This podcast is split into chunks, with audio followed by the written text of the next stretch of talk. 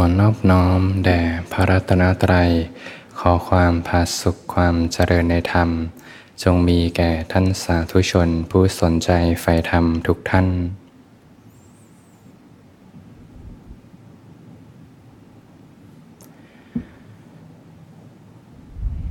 ก็เจริญพรญาติโยมปีใหม่ 2567 วันนี้ก็ตรงกับวันที่ 1 มกราคม นะ2567 เป็นธรรมะยามค่ำคืนที่สวนธรรมอารี ปีเก่าผ่านไปก็เข้าสู่ปีใหม่ วันนี้ก็คงจะเป็นวันพักผ่อนวันสุดท้าย บางท่านก็ต้องไปทำงาน กันวันที่สองจะมีบางสถานที่เริ่มเปิดทำงานกัน ก็ถือโอกาส ช่วงค่ำมาพักกายพักใจ สร้างกำลังใจให้เข้มแข็งในการฟันฝ่าอุปสรรคในชีวิต ถ้าใจไม่เข้มแข็งไม่มีหลักของใจ เวลาเจอเรื่องหนักๆกระทบทีก็สะเทือนใจสะเทือนได้เลย แต่ถ้ามีจิตใจที่เข้มแข็งแล้ว หนักแค่ไหนก็ เหมือนอยู่ห่างๆหนักแค่ไหนมันอยู่ห่างๆไม่เข้ามากระเทือนถึงภายใน ปีที่ผ่านมา เราก็คงได้ประสบ ความสุขความทุกข์กันมามากมาย อาศัยความสุขความทุกข์นี่แหละนะเป็นประสบการณ์สอนใจ สุขก็ชั่วคราวนะทุกข์ก็ชั่วคราว ผ่านมาแล้วก็ผ่านไป ความสุขนี้ก็ดีเหมือนกันนะโยม ความสุขนี้ก็ทำให้รู้จักทุกทำให้รู้จักทุกบางทีถ้าไม่มีความสุขเลยก็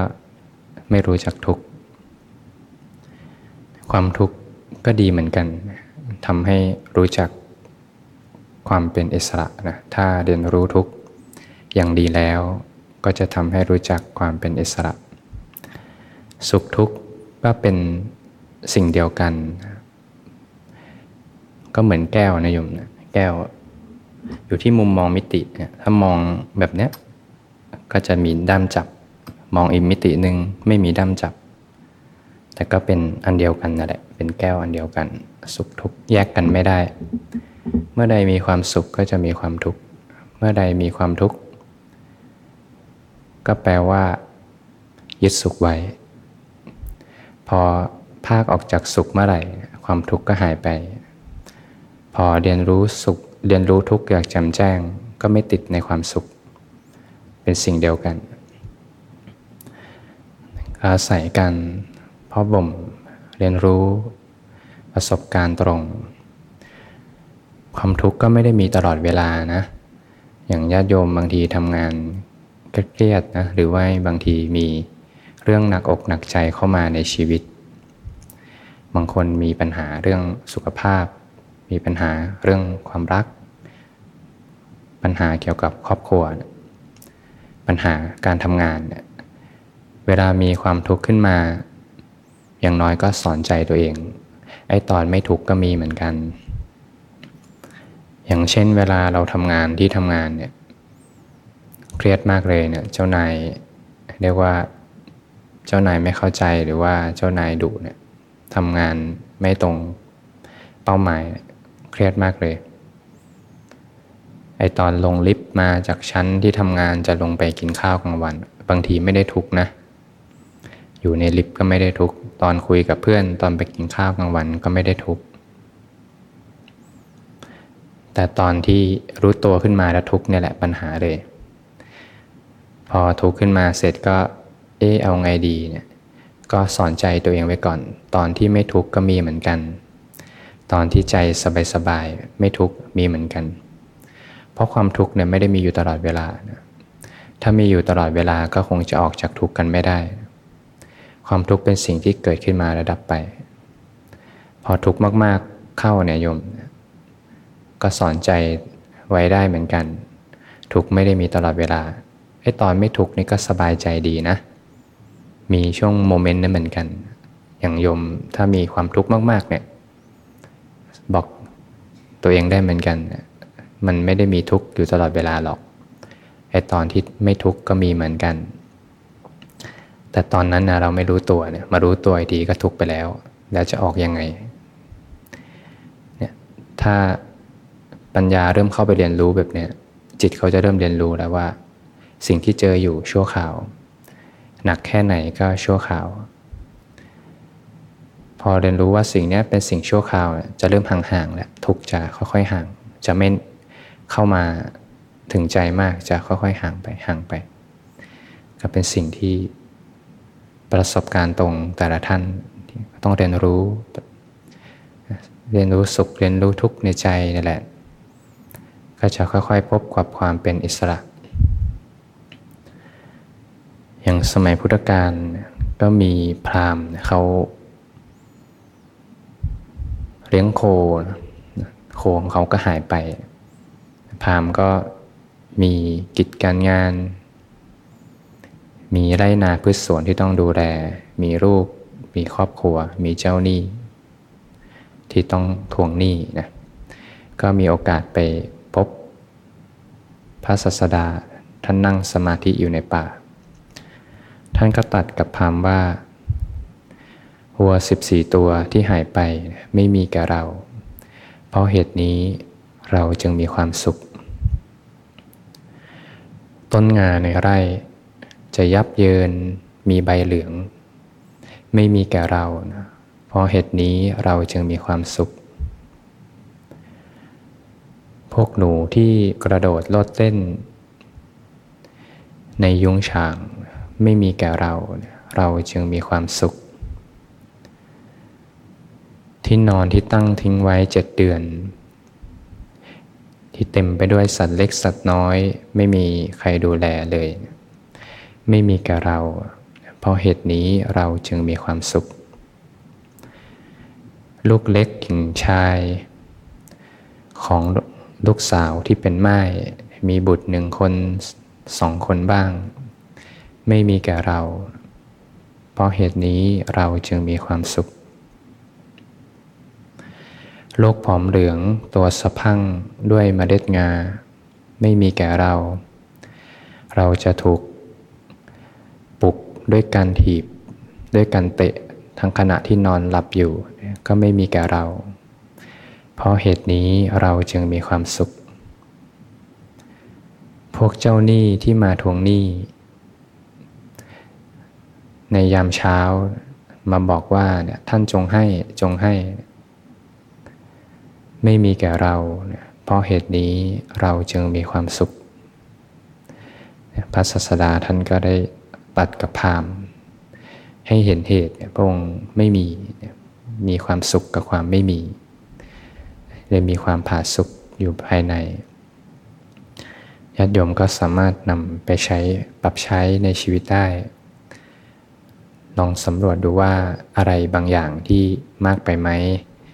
ถ้ามากไปก็ปรับผ่อนให้พอดี เรื่องบางเรื่องหรือว่างานบางงาน ทรัพย์สินเงินทองทั้งหลายบางอย่าง ถ้าไม่จำเป็นก็ปรับให้พอดี ก็จะค่อยๆ พบกับความสุขจากความไม่มีไม่เป็น พบกับความสุข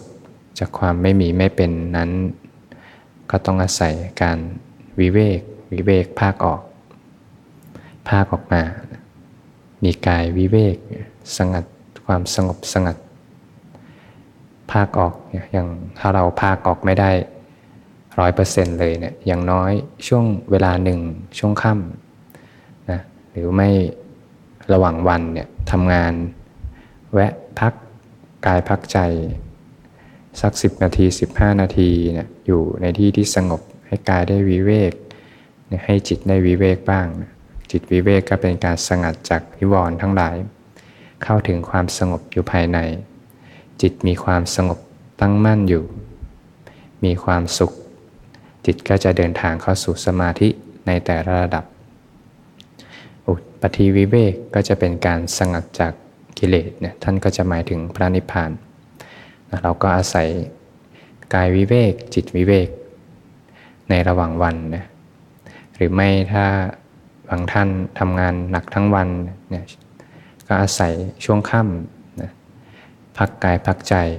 ให้กายได้สงัดจากสิ่ง ดึงรั้งทั้งหลาย ให้ใจได้พัก มีความสงบอยู่ภายใน ก็จะค่อยๆสัมผัสความสุขจากความไม่มีไม่เป็น ปีใหม่เราก็สามารถทบทวนเรื่องราวเก่าๆที่ผ่านมา เริ่มต้นใหม่ สร้างบารมีขึ้นมา บารมีสิบคุณงามความดี ที่สร้างไว้อยู่ในใจ เป็นนิสัยที่ดีติดตามข้ามภพข้ามชาติ ทบทวนดูได้นะโยม ปีที่แล้วทานบารมีเป็นอย่างไรนะรอบนี้เราก็เริ่มต้นใหม่นะเพราะการให้ทานก็เป็นการละความตนีความตนีนี่แหละ พระองค์ก็ตรัสว่าเป็นธรรมที่ ไม่คู่ควรกับการบรรลุมรรคผลนิพพาน แม้กระทั่งสมาธิในการเข้าถึงปฐมฌานเนี่ยความตันีก็เป็นเครื่องขวางกั้นเนี่ยพงเลยให้คารวะญาติโยมเนี่ยเริ่มจากการให้ทานก่อน เพราะความตันีเนี่ยเป็นอกุศลธรรมนะพอมีอกุศลจิตก็ไม่สงบใจไม่ตั้งมั่นเป็นสมาธิขึ้นมาก็อาศัยการสำรวจดูว่าเนี่ยเริ่มต้นปีใหม่แล้ว การให้ทานก็ทำให้เป็นนิสัยให้ดียิ่งยิ่งขึ้นไป เป็นบารมีแก่ตน ศีลเป็นอย่างไร แล้วก็สำรวจดูว่าศีล ที่ทำมาปีที่แล้วมีจุดไหนขาดตกบกพร่อง จะเริ่มต้นใหม่ให้มากขึ้นยิ่งยิ่งขึ้นไป บางท่านอาจจะเริ่มถือศีลแปดในวันพระบ้างเนี่ยก็สามารถทำได้นะค่อยๆ พัฒนาค่อยๆยกระดับศีลขึ้นมา การเนคขมมะในการภาคออกจากกรรมคุณทั้งหลาย ก็ลองดูว่าปีใหม่เนี่ยจะภาคอะไร บางคนอาจจะเริ่มต้นใหม่เลย เดี๋ยวปีนี้ไม่ดูหนังล้วนะบางคนเริ่มต้นใหม่ ปีนี้ไม่เล่นเกมละไม่ฟังเพลงละเราก็สามารถเริ่มต้นกันใหม่ได้นะสิ่งที่ผ่านมาแล้วก็ให้ผ่านไป เริ่มต้นใหม่ได้เสมอนะมีปัญญานะเพราะบ่มปัญญาบารมีขึ้นมา